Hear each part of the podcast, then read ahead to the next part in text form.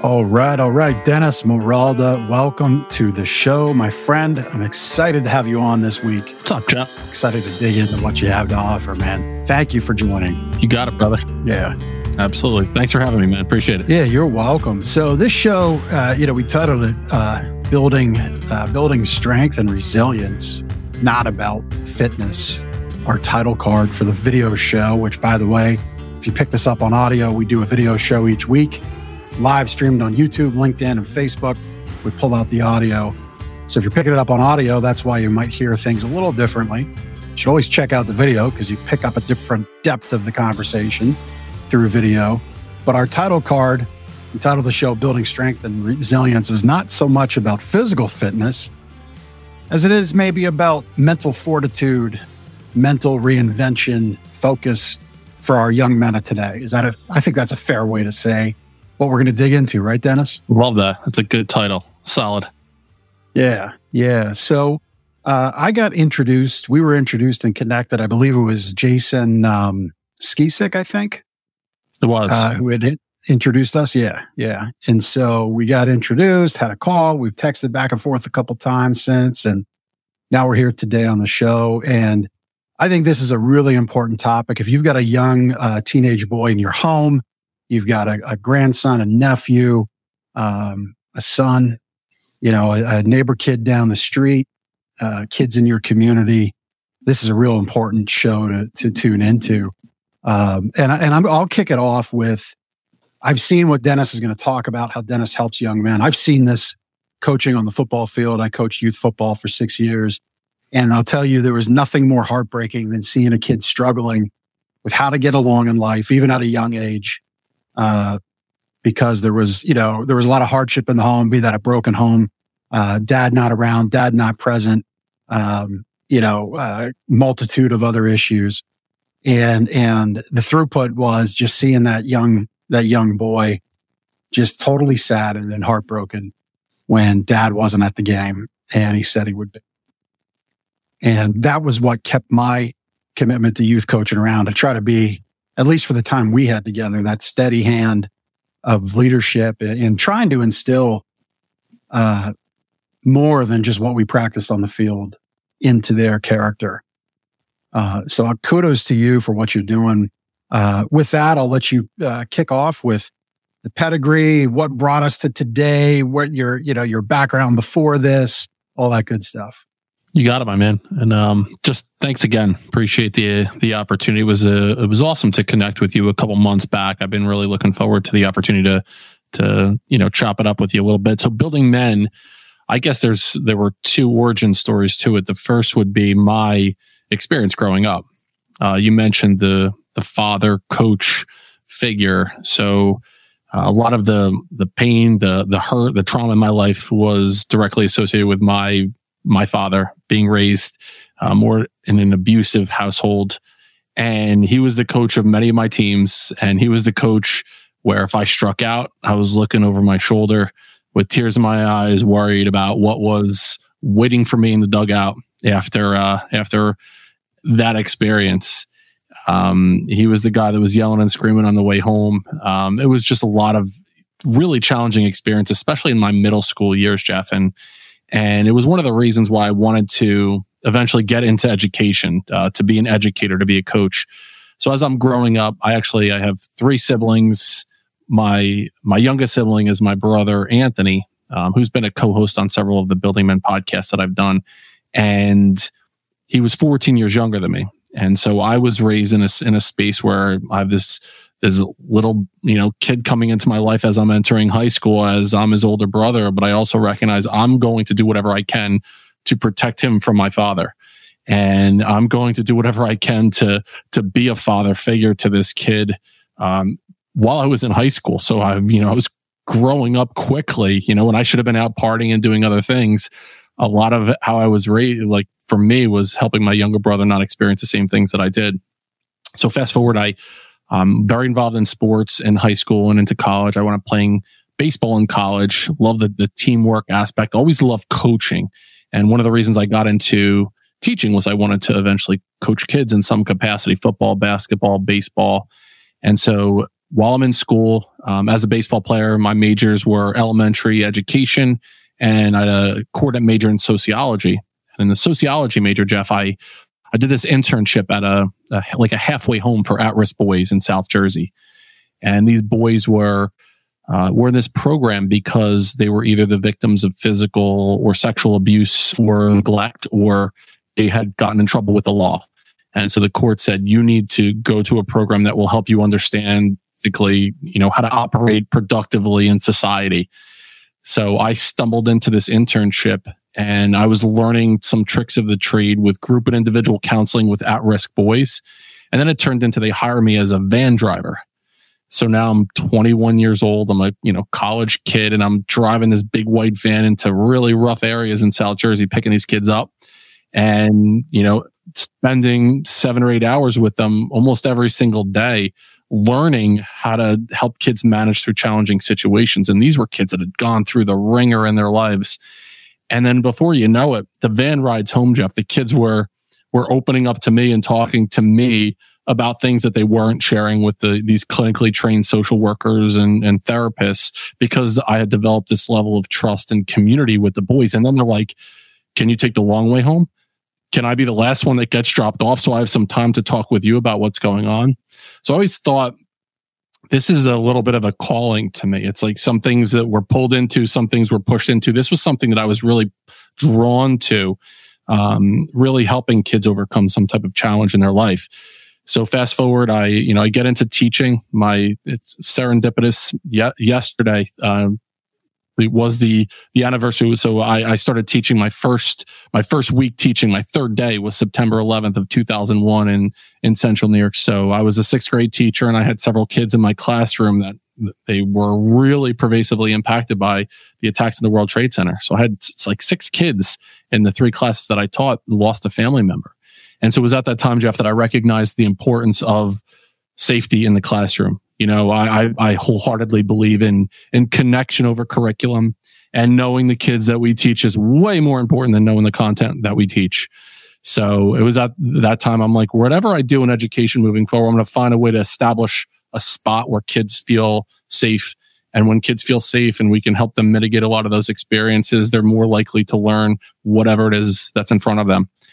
And so when I started as a teacher, I also loved leadership.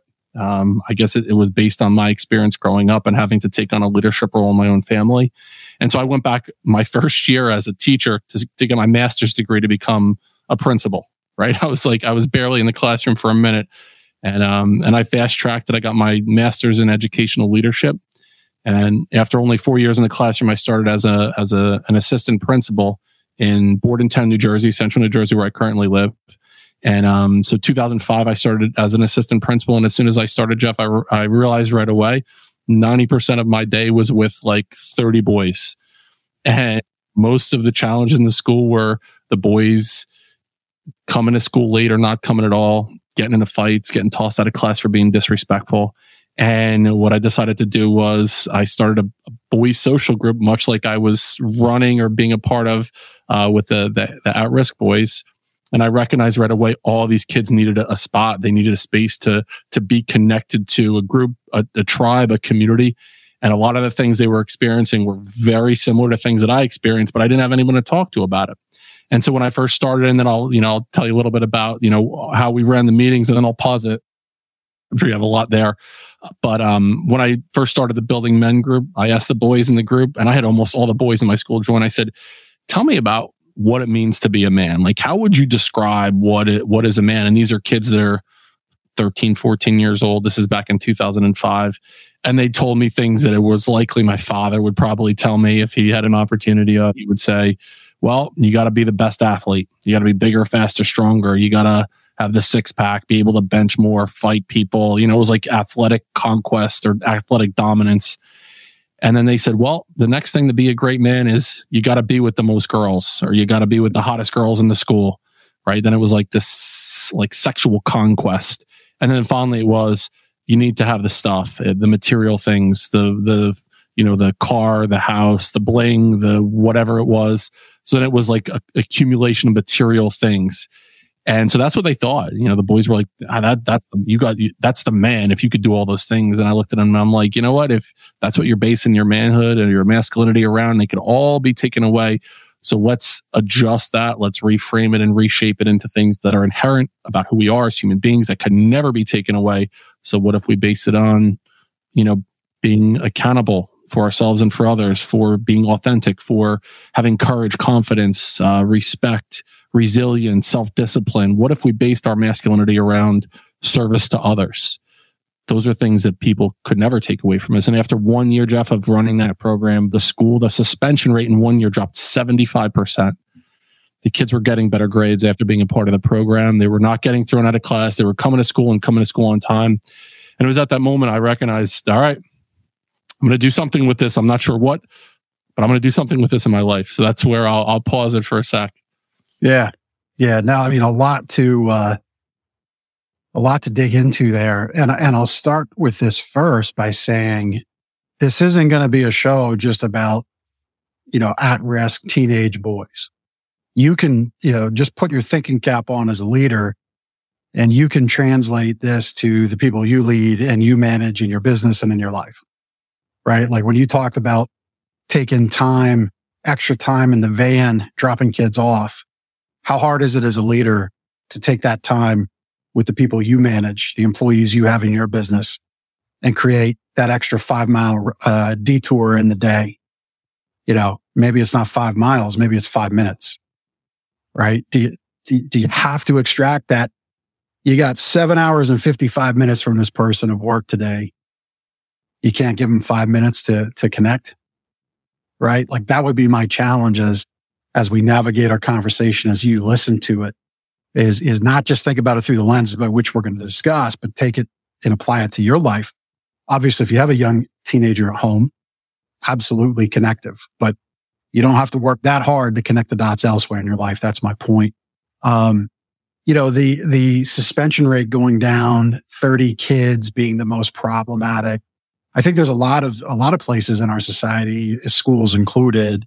Yeah, but you look at your neighborhood, you look at your workplace, you know, it's, it's, it's probably, what was the, just out of curiosity, what was the, do you recall the population of your high school where you dealt with those same 30 kids?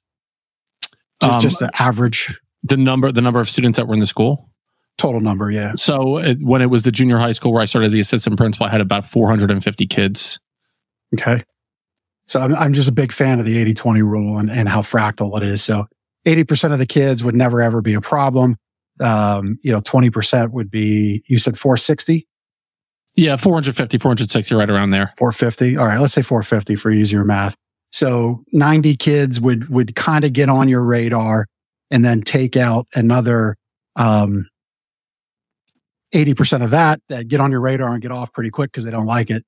And then that 20% of 90 is 18, right? And so it's just always interesting to me how that 80 20 rule exists. And I bring that up because so often as leaders, we go and instead of just dialing in to the real heart of the issue and creating a connective solution, as you did for those 30 kids, and you got a tremendous result.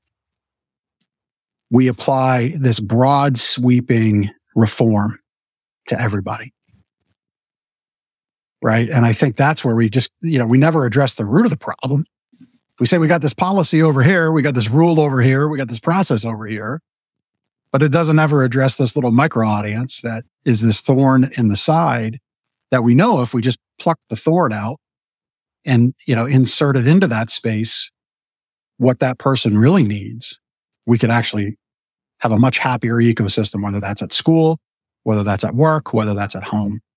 Uh, so just interesting math there that I always kind of like to sometimes work through, think about. While a majority of the time was spent with those 30 boys, when I started the Building Men program, I had over 200 boys. So it was almost, you know, say if we had 225 boys in the school, it was probably 190 boys joined up. So it wasn't just the at risk kids, quote unquote. Um, and I've heard someone call them not at risk anymore, like at reward or at promise, right? Reframing how we're looking at kids that are struggling in some capacity. It's instead of a problem, what if we looked at it as an opportunity to help a kid that might be struggling in some capacity, right? And so when I started, I had I ran 10 groups of about 20 boys in each group. So it wasn't just the kids that were, you know, the the kids that were getting suspended or getting tossed out of class or failing. It was all the boys. And they started to recognize that they had a lot of similar things in common as far as like what they were worried about. A lot of boys in middle school are worried about their body image. You know, a lot of the boys are worried about looking weak. They're worried about failure. They fear what's coming in their future, much like we all fear, right? As men, if you're listening to this, there's probably times in your life that you felt the same way. But if I'm a 13, 14 year old, one, it's not normalized for me to share those things because I'm afraid of getting made fun of or getting picked on or or looking vulnerable. Um, and then two, having a spot to do that. You know, where where I'm not going to do that in my language arts class or my math class. So where could a kid potentially share those things? Are they going to go to the guidance counselor and be labeled as a kid who's going to see the guidance counselor? So I opened it up to all the boys in the school and almost every single one of the boys joined that program. So it was, it was very comprehensive, you know, and having said that, there were a lot more um, intensive interventions to some kids that really, really needed it. So I would spend a little bit more time.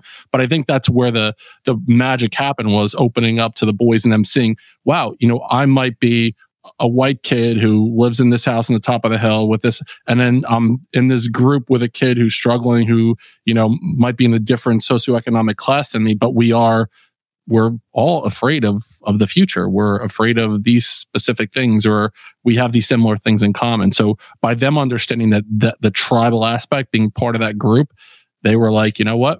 We can support one another. We can lean on one another. And then not only did they not want to disappoint me as far as discipline is concerned they didn't want to let each other down. And then they didn't want to yeah. let themselves down either which was a really cool thing to see. So you know again i mean here's something to take away not just if you're dealing with teenagers um, and teenager boys specifically. But how did you create that accountability amongst each of them? You know, what, what did that look like and how did you build that up?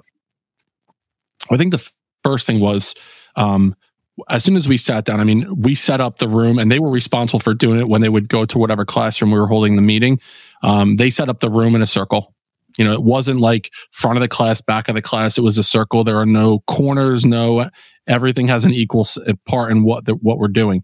We started every meeting with a handshake. Every young man had to shake hands with every other young man in the room to start the meeting and to end the meeting. And it was a handshake like you're going on a job interview or you're meeting your girlfriend's father for the first time. So we talked about like, this is a very ceremonial thing that's going on here. And then what we started to do is say, okay, things that are said here are going to stay here. Like this is a space where we're able to come in and talk about the things that are going on. So the conversations are not fodder for classroom discussion or cafeteria discussion. And then basically I told the boys, you can tell me things. And as long as you're not a danger to self or to others, it's it's safe in the space.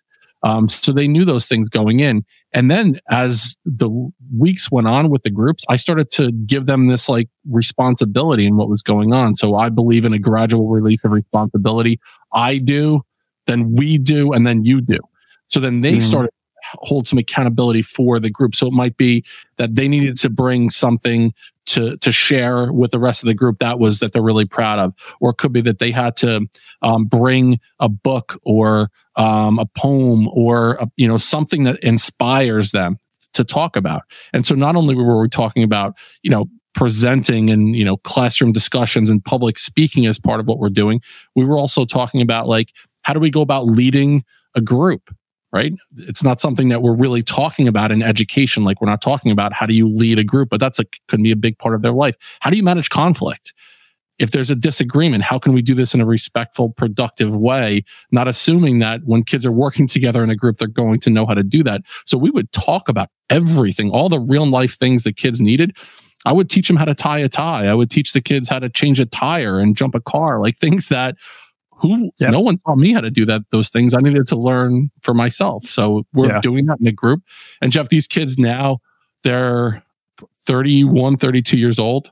And i'll see some of these kids at the gym um, across the street from my house and they'll come up to me they'll shake my hand miss Morolda. i still remember everything that we did in building men. I took a lot of those lessons that we that we and i'm putting them into practice in my own life with my own family now which is a really rewarding thing for me to say.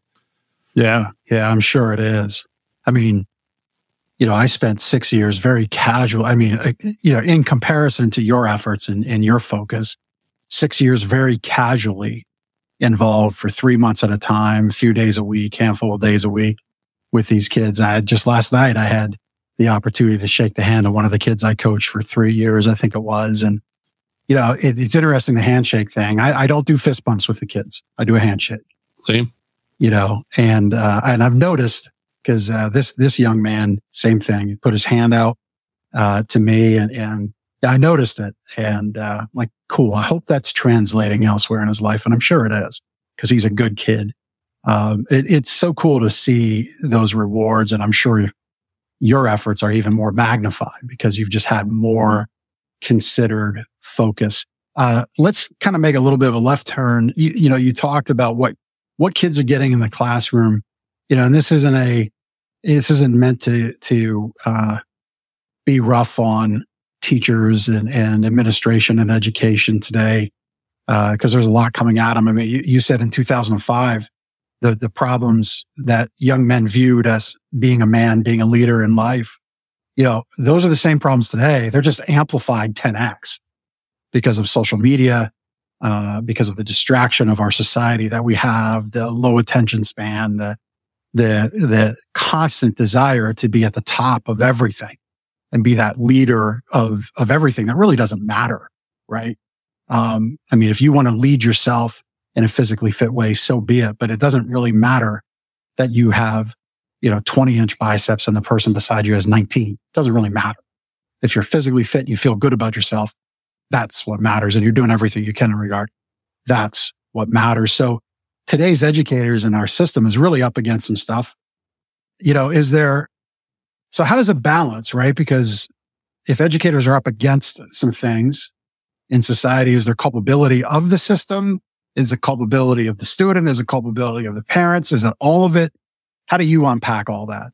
Yeah, it's definitely it's a combination thereof. It was as so I was a principal for 14 years in um, in in central New Jersey in a couple different areas. Um, and one thing that I certainly recognize is closer that we got to current time frame, the less accountable kids were, um, and the more entitled they became.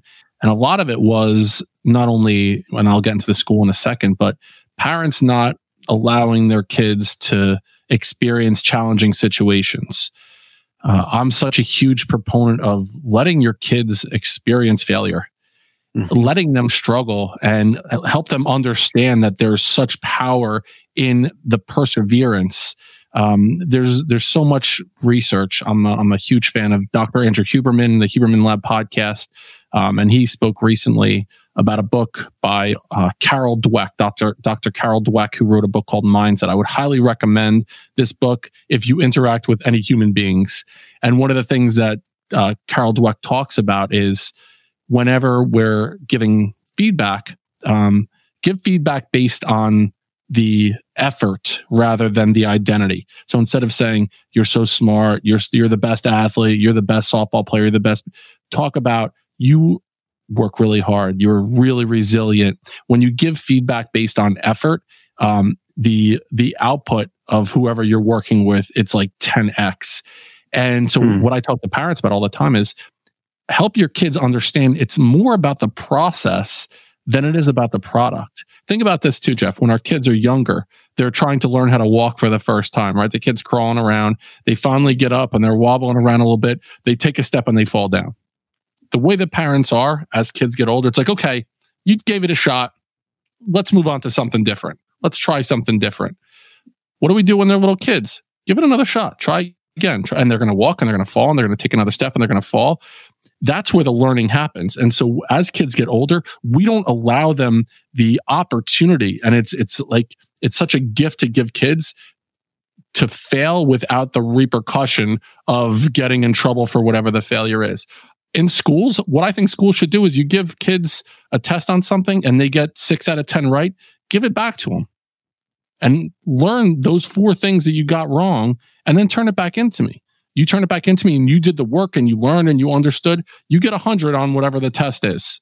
And there's no problem with that. I truly believe that. I think like give kids an opportunity to fail and learn and fail and learn, failing forward. So that's one piece is like what can we do as parents to really help kids? And with schools schools are such an antiquated thing. I mean schools haven't changed all that much besides the introduction of technology than when they were first introduced in this country in like the late 1800s when it was like you know compulsory education. Schools haven't changed all that much. So what can we do to help kids? Think about schools right now. Line up at the door. Come in sit in the row. Keep your mouth closed. Raise your hand stop talking, no playing. And what do kids need? Especially boys, they need movement. They need an opportunity to explore and, and investigate and have adventures. So for schools, what can we do to allow things like that to happen? Kids are rewarded for being the quote unquote good kid. And what does the good kid mean? They sit down quietly, they raise their hand, they walk in a straight line, they a teacher the answer that they're looking for. So if I'm the teacher, I have in mind what my thought is, and I'm just waiting for the kid to reciprocate that back to me or to regurgitate that back to me. What about for the kids who like to move, like adventure, who like to push back and to say, wow, I don't agree with that. And here's why. That's a great thing. I would rather hire someone that in my organization than a good kid who's going to stand in line and just do whatever is told. Yeah. Yeah there's so much that I agree with. One thing you said that kind of surprised me, if I'm being 100% honest with you, on, on the test thing. Yeah. Um, so we'll circle back to that. But yeah, I mean, I think creating environments by which different kids can learn. I mean, this is a big thing for me with our school district because it's so personal. My oldest boy uh, was so close to uh, just disaster for himself um, because of the pressure of being put on a college prep path and he's a career kid. And I mean, it, it manifested to him saying, I think I want to kill myself. I'm so tired of all this. And I was in ninth grade. Wow. And the day we got approval, because at the time, now our current superintendent is, is immensely supportive of being ready for life. Uh, how do we say it locally? Um, being ready for life, life ready, college ready, career ready. So that means if you're just going to graduate high school, we want you to be ready for that. And you're not going to do anything else. If you're going to graduate high school and go into a trade or a skill kind of post secondary education, like a two year trade school, we want you to be ready for that. If you're going to go to college, we want the best footing for you to succeed in college. And I love all of that. But prior to his involvement in leading our district, man, it was tough. We had to, we had to fight for that 10th grade approval to go to career center. We had to fight for it. And when we got it, I'm like, uh, we just saved their kid's life. Yeah. It's a heavy lift. You know, and uh, so I think creating these environments for kids to succeed is really important. Well, let, let's make sure we touch on the, the, what you're seeing and what your take is on the evolution of AI technology, you know, how our kids are using it and what they're seeing, what they're used to versus what their teachers you know, and how the education system might grade it. Uh, cause I'm, I'm already seeing conflict in that, but, uh, on the test taking thing. So it's interesting yeah. to me. Uh, you know, I'm, I'm, I'm a fan of, you know, prepare for the test and what the score may be, the score is. I still want learning thereafter. My view is you, you, you got to take the six out of 10. Now, maybe, maybe, maybe you create opportunity to continue to learn beyond that, but I think the six out of 10 stands. That's kind of my take. So, uh, you know, your take, obviously, it, you, I think I heard you correctly is mm-hmm. retake the test. And if you get four more right, if you get those four right, and you, you got a hundred. So explain to me what you're seeing there. Obviously you have a basis of, uh, result and, and, and education behind that. Uh, just let's expand on that a little more. Yeah, absolutely. So, what we could get into uh, i'd like to circle back if you if you're cool with it eventually um, how this could impact your larger audience with just developmental needs that that kids have but it also it associates really nicely with just people's needs in general and people's needs are autonomy competence fun relationship and safety. And whenever i'm working with any group i keep those things in mind. Autonomy your voice is heard competence you feel good about what you're doing that you feel like you're successful fun relationships and safety. So when I think about, and this is Jeff, this is something that I would say is new in my in my world. I didn't have this view when I was a principal, um, but it's something that I've uh, worked my way into. So when we think about what our goal is when we put a learning object- objective in front of the student. Um, my my hope would be our goal is whatever the objective is for them to learn that to be really really passionate excited about it whatever it is um, and to see it all the way through. For human beings when there is a task in front of you and you perceive this task to be challenging um, you you you think okay whatever this is that i'm going to do this is a, this is a challenging task in front of me. If i take on this task and I complete the test knowing that it's hard for me to do this, what it does is it develops these neural pathways in our brain that it's like laying down tracks that another train could potentially follow. And I'll, I'll wrap it back together in a second. So as I do something that I know is challenging and I might be met with some challenge and fail at it and fail at it and fail at it, but I keep going whatever it is. And I come to the end of it and I'm, I'm able to find success in whatever the challenge is in front of me what it does the next time that I do something challenging, I'm more likely to continue on the task and complete it to fruition. Conversely, if I start something that's hard and I give up, there's a there's a block there. I'm like, you know what, this was hard. I did a little bit. I got 60%, eh, whatever, no big deal. And I stop. My brain develops this like chasm or like a like a cliff there to where the next time that something's challenging, I either stop or it's so much harder for me to go through it the next time. So my retort against that or my pushback, if I were to go back and tell myself five, ten years ago, what is my goal for the kid, you know, experiencing whatever it is? Are there going to be times where there's like a like a timestamp, like this is what it is, like we have a culminating experience is the last we're doing it? Okay, but on a regular basis, if a kid doesn't do something, if they're incorrect, and my goal is for them to learn, if I'm like, you have the choice now. Again, need for autonomy. You can take this, go back and learn these four things and submit it back to me. Do I want someone in my organization that I'm like, I'm going to give you something to do? And if you get it, you get half of it right, half of it wrong. You're like, that's it. I'm done. I want someone that's, you know what? There were five that I didn't get right. God damn it. I'm going to work hard and get these next five and I'm going to learn because those five things that got incorrect that I learn about can help me in my future life that to me shows a lot of like stick to itiveness, de- determination, resiliency. Those are the things that I want to honor.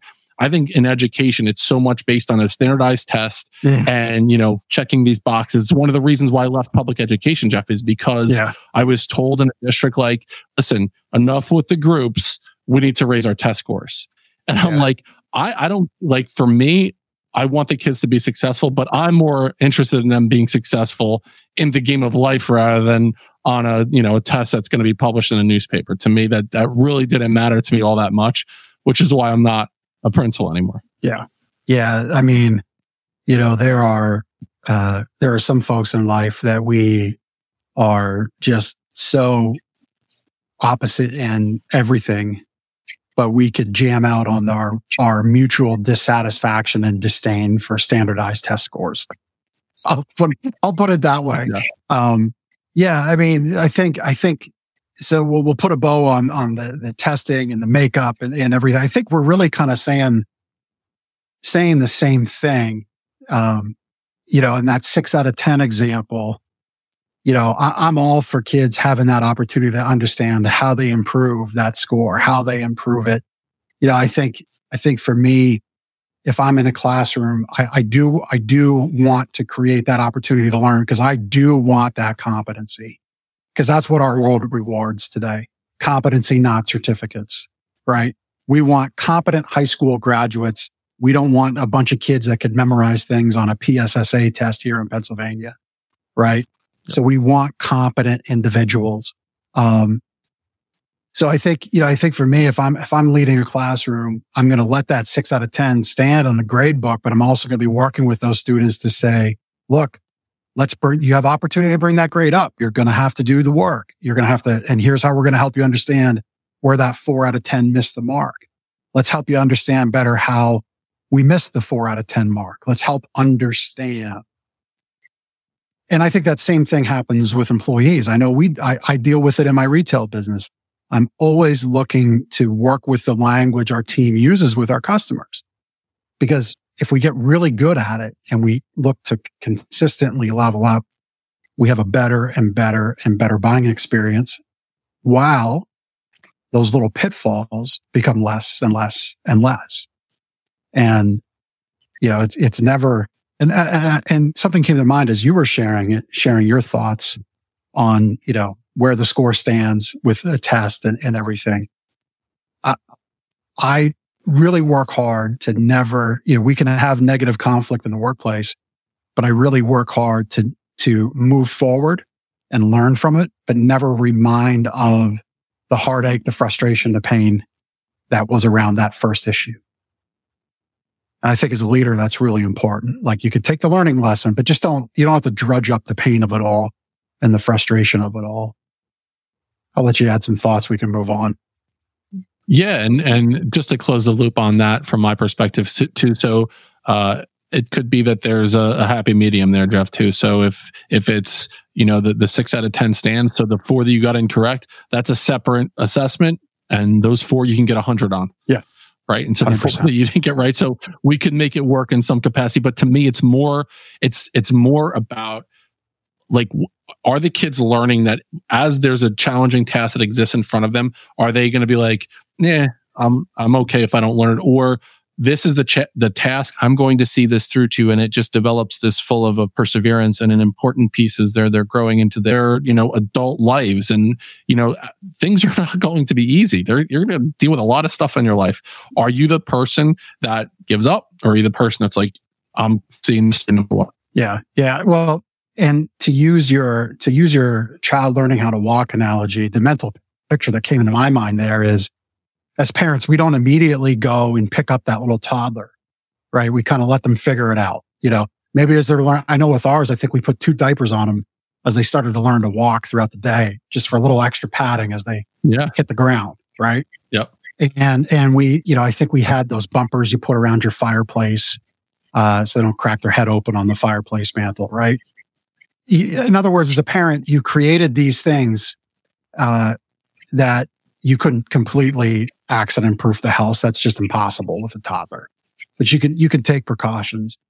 I think today the the the, the propensity is to create this injury free zone for our for our children. We we gotta let them fall on the ground and hurt their butt as they sit down. One hundred percent. Yeah, if they hit their head on that mantle, okay, it's gonna hurt a little bit, but you know, they're going to feel it, but we, they didn't, they don't, we don't need to go do stitches because we as the adults put the bumpers out there. I think the lesson is we got to point out to where the pitfalls in life are for our kids, for our learners, for the people we lead, but we can't go step across it for them. Oh, Jeff, I, I absolutely love that. So quick quote, and then I'll, I'll follow up with an idea, like yeah. more of an analogy for your audience. Um, Jordan Peterson, Dr. Jordan Peterson says, especially for young men, we have to let them do dangerous things carefully. We need mm. to let them try to, you know, stand up on the top of the monkey bars, but like, let's think about all the things that could potentially happen. But let's let them do these dangerous things carefully because kids, boys especially, they need that adventure in their life. When I think about our role as parents, Jeff, I'm going to use the analogy of a lighthouse, right? As a parent, it's my job to be a lighthouse for my kids. It's not my job to, to get in the boat and steer the boat for them. What I want to do is I'm there. I'm a supportive space. I'll shine the light on the, the treacherous waters. I'll shine the light on the jetty that's over here, the coastline. But it's up to the kids to see those things and to navigate the difficult waters by themselves. What that does is when they know they have the lighthouse there, that that solid figure that will be there as things get challenging, but they're in the water, right? They're they're there. So they have to decide, am I going to take the light that's shining on this difficult thing? Am I going to take this or am I going off on my own? And if you go off on your own, you still might find the shore somehow, but it's going to be a lot more challenging. Right. It's difficult for us as parents because we don't want to see our kids you know, get hurt. We don't want to see them fail. We don't, but them failing and understanding I'm strong, I'm stronger than this is hard, or I'm stronger than this is whatever. That's where the, I mean, that's where the magic is right there. So if we can be a lighthouse for our kids, you know, that's, that's a spot we need to be. Yeah. No, I love that. I'm going to write that one down. You, you might have noticed I forgot to say in the pre-show and for everybody watching, um, and we do appreciate you watching. Uh, and if you do watch, you should subscribe. So we like that. But as you watch, if you see me jot things down, Um, it's because I always carve out these little moments and snippets from the show. Um, because there's always good points to be made and shared. And not everybody has the time uh, to digest an hour at a time. But if I can give you 60 seconds to a couple minutes, that's helpful. And I try to be helpful around here, right? Let's try to do that for my, for my folks. So at any rate, uh, no, I love that analogy. Be the lighthouse for our kids. I really do. Um, so let's, uh, let's talk about how our kids are greeting new technology that's in front of them. Right. Like I've often shared with folks when I have these discussions about how our kids are learning, the environments that they're in, the world that they're growing up in, like understanding the Pythagorean theorem is important, but being able to type that out on a Google sheet, because I use a Google sheet because that's like kids use Chromebooks all the time now. Um, so that's the world they live in. But if you're an Excel person, please don't come at me. I understand Excel is a little better, but just back off. Um, but so like, let's teach them how to, how to formulate profit margin using a Google sheet, right? In math class. Let's make it interesting about, Hey, you're into sneakers? Cool. Let's talk about building a business, a theoretical business in, in, in math class around how you make money with sneakers. Or, okay, I know this is a problem. You want to be an influencer, a TikToker, a YouTuber? Cool. Let's talk about how you monetize that. Because contrary to what I think a lot of kids believe, and this might be might might be too sweeping of a paint stroke, but I don't think I'm all that inaccurate. I think a lot think they can just get out of high school and because they got a phone in their hand and they've grown up in that technology, that they're going to instantly be wealthy right? And unless you catch a viral moment, and often those viral moments involve crashing into the shores where the lighthouse light isn't shining, um, it's really hard to to catch that wave. So how how how? Well, let me ask it this way: what what what are you seeing with new technology? You know, artificial intelligence included, using technology or a benefit for kids. You're obviously have a pedigree in education if you were teaching today in a, in a learning environment specifically, how are you leading that class? How are you leading your students? And it's, I mean, every time you think you have it, it's, you know, there's four more iterations of more intricate advanced technologies that the kids have at their fingertips, right? And so I don't look at technology as inherently good or bad. It is what it is. It's what do we do with it? Like, what are our intentions when we're when we're util- utilizing technology. The classroom of 2023, there is technology for kids on a regular basis, but are we using the technology as a crutch or to think for us? Or are we using it as a tool to serve us? So I always ask, are you serving the technology or is the technology serving you? I'll give you like a really easy example might be if I'm scrolling on TikTok and I'm basically caught up in an algorithm and they have me hooked in there and they're just going to you know show me things that'll keep me on there a longer period of time i'm serving the technology. I am the slave to the technology.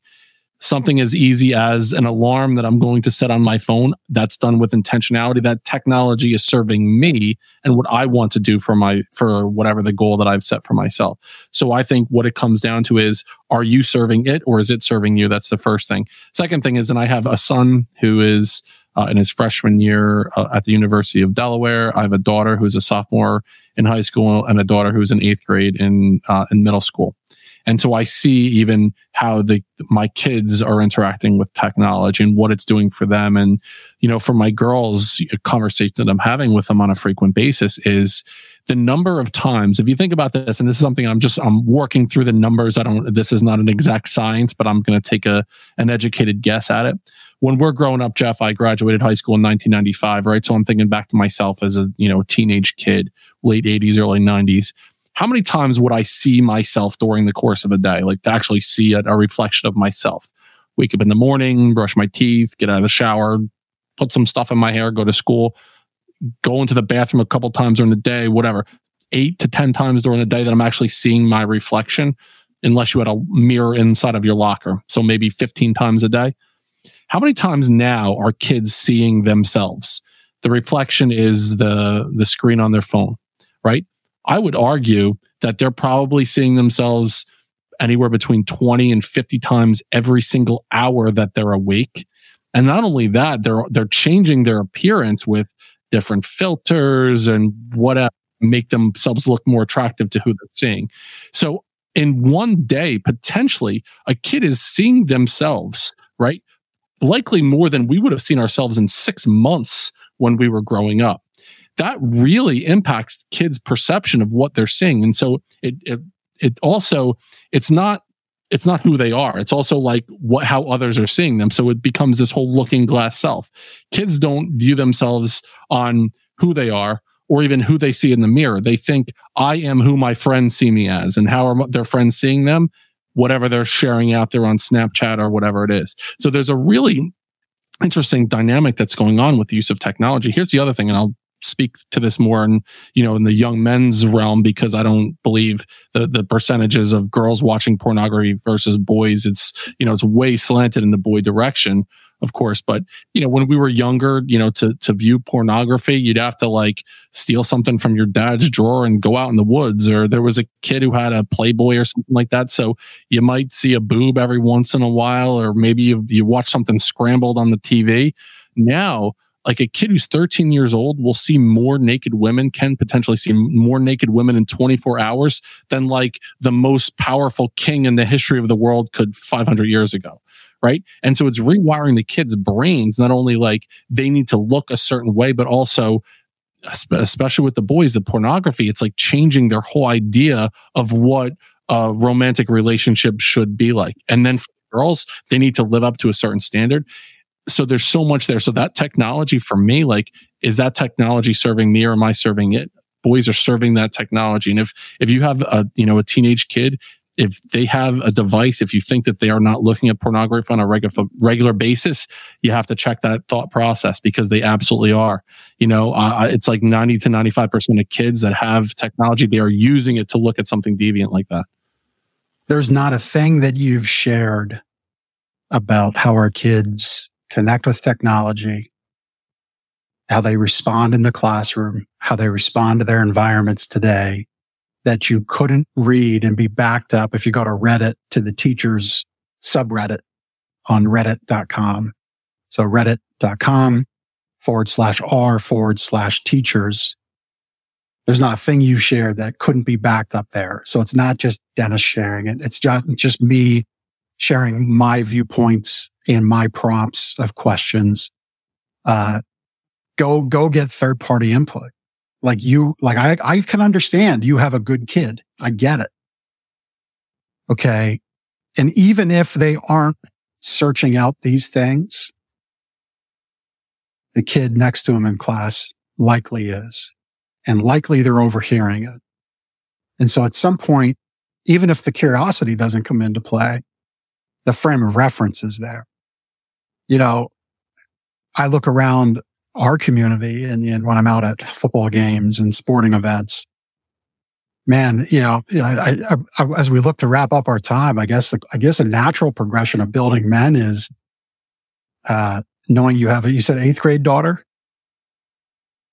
Yeah. Is there, is there ever, uh, in your business plans, a building women iteration of what you do? So, um, my partner Julie is a labor and delivery nurse, and she's going back uh, to get her master's degree to become a, a psych mental health nurse practitioner. Um, so she's involved in women's studies, and uh, yeah. we've talked uh, about you know creating an opportunity. I do believe there needs to be groups for girls. I do believe like I'm just not the one to deliver that information, well, right. obviously. Right but it's uh, uh it's so needed. the kids need to yeah. be feel a part of something, a part of a community. So a lot of what I'm doing too, and you know, even with my own girls, I think it's so important for you know for young men to have a space to learn and to grow, not only for the sake of themselves and who they are and their their you know, young men community, but also for the females in their life right? Like I, I, want my daughters to be with someone who has gone through my program. Like I want someone, you know, to to talk to, you know, my whoever is going to date my daughters in the future, if that's what they decide, to talk to them about accountability, authenticity, commitment, confidence, courage, humility, integrity. They need to be hearing those things.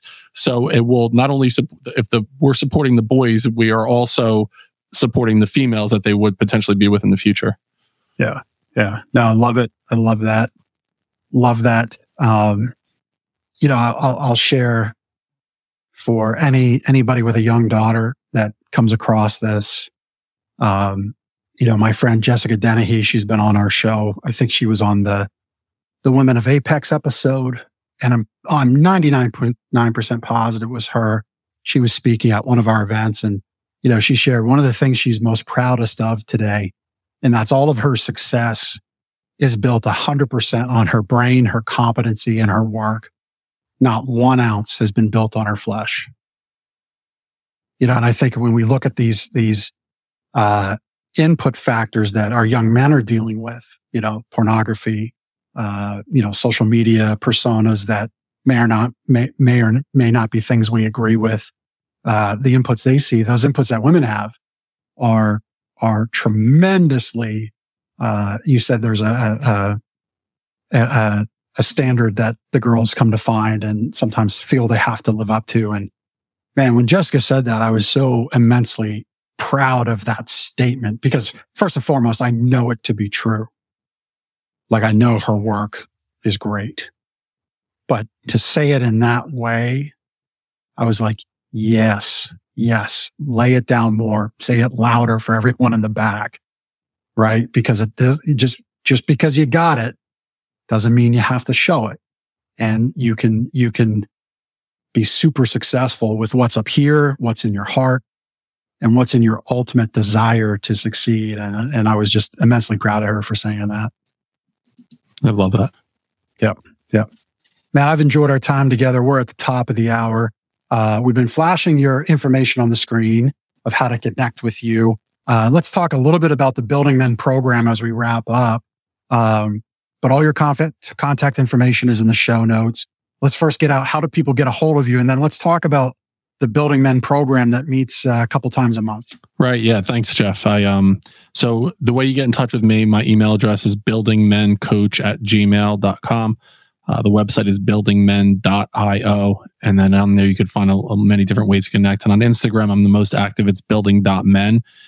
Um, one thing that I'll, you know, I'll put out there too is the things that I say I call them the three thieves, the three things that can you know steal away a, a young man's future. Um, in no particular order are resistance, distraction, and victimhood. So those are the three thieves that uh, that rob young men of of successful futures: resistance, distraction, and victimhood. And my goal is to incorporate the character pillars that are up on the website and healthy habits to help them avoid those three thieves in their life and you know what can they do? And um and so what do i do? I work with individuals on a you know coaching basis where i meet with them once a month maybe twice a month. And then in my coaching i also have a parent component where uh, after i talk to the the young man a couple times i have a meeting with the parent because a lot of times if they're struggling with something they're they're we need to you know flip over the the seashells to figure out where the pearl is basically. Um, because a lot of the times there's uh, something that I can do to help the parents, help the kids as well. I have a group coaching. It's called the Foundation. It's up on the screen. Um, basically, meet twice a month, and I invite on uh, really awesome guest mentors that are really successful in some aspect of their life. It could be, you know, physical fitness. It could be business. It could be their authors. Their so they come on and I do a live interview with them, uh, with the boys as the audience, and then they give piece of advice and they answer questions. And I have these guest mentors on um, for about an hour twice a month. It's a really powerful thing. And then the other thing is I'm I'm in schools right now as well. So I'm going into schools and I'm helping schools set up building men programs. I'll do it once a month or once every two months where I'll go in and I'll facilitate a full day of building men meetings and then do some follow up with the, with a teacher. So if you're in a school in any capacity, if your kids are in a school, um, I do offer that service as well. Yeah, yeah. So if you're on a uh, PTO if you're somebody who's involved at a school board level or, you know, you're a teacher on a curriculum committee, you know, if you have any kind of inroad and you've liked any ounce of what Dennis has shared, which I would think if you've liked an ounce, you've liked a pound of what Dennis has shared. Um, please, you know, pass this episode along, uh, pass his contact information along, website along to those, those folks in your school that can, that can bring them in. I mean, schools have budgets. They've got often a school of a decent size has a 50, 60, 80, 100 million dollar plus budget. Um, and, you know, Dennis is obviously somebody who needs to provide for himself, but the guess is there's budget there. And so please, uh, please share this episode and push it out and, you know, send it to your teachers, send it to, send it to other parents that you know that might be active. Um, and, and get it in front because look, our, our teachers are busy, our educators are busy and they, you know, it's not possible to just know everything that's out there as far as answers and solutions go for our kids. So put this in their hands. That, that would be my ask of our time today and to push forward Dennis's time into my audience today. So Dennis, thank you. Thank you so much. Oh, it was my pleasure, dude. It was a, it was an honor to be here. Thanks so much for giving me the opportunity. Yeah, you're welcome. Well, thank you everybody for listening and watching this show. Please do subscribe, uh, like, follow, whatever channel it is, YouTube, LinkedIn, Facebook that you listen to. If you're an audio only type person and you're a podcast purist, hey, give us a like on your favorite platform, follow us, subscribe as well. And if you could rate the show, we'd really appreciate it. Dennis, thank you again. Really appreciate your time. Everybody else, go out there, do life and business on terms this week, on your terms this week, that is. Take care. Thank you so much for taking the time to listen to this episode of The Big Ticket Life. You've heard from another amazing guest living their own big ticket life, and now it's time to live yours. First, I'd love for you to take me up on my free gift to you. Find your gift at gift.thebigticketlife.live. That's gift.thebigticketlife.live. See, all your life you've been told what is and what isn't possible by the loudest voices from the cheapest seats. It's time to finally do life and business on your terms. Sure, you've heard similar things, but without clarity on what can be done, it's easy to have your customers, employees, maybe even partners, and your spouse keep you from truly living a big ticket life. My big ticket methods shift you into that investor seat in your business, away from commodity and away from competition, into a market of one, so you can finally live your own big ticket life. So, my gift to you is for you to book your discovery call today, where we'll uncover first the Chivo behaviors, those chief everything officer behaviors that hold you back, and why moving into the investor seat in your own business is critical. Two, we'll uncover the premium position that's up for grabs right now in your market that you're missing out on. And three, which big ticket methodologies are just waiting to be dropped into your business to explode your sales and profits. So, again, thanks for listening to this episode. I'd love for you to take action right now, accept this gift, book your call, go to gift.thebigticketlife.live. Again, that's gift.thebigticketlife.live.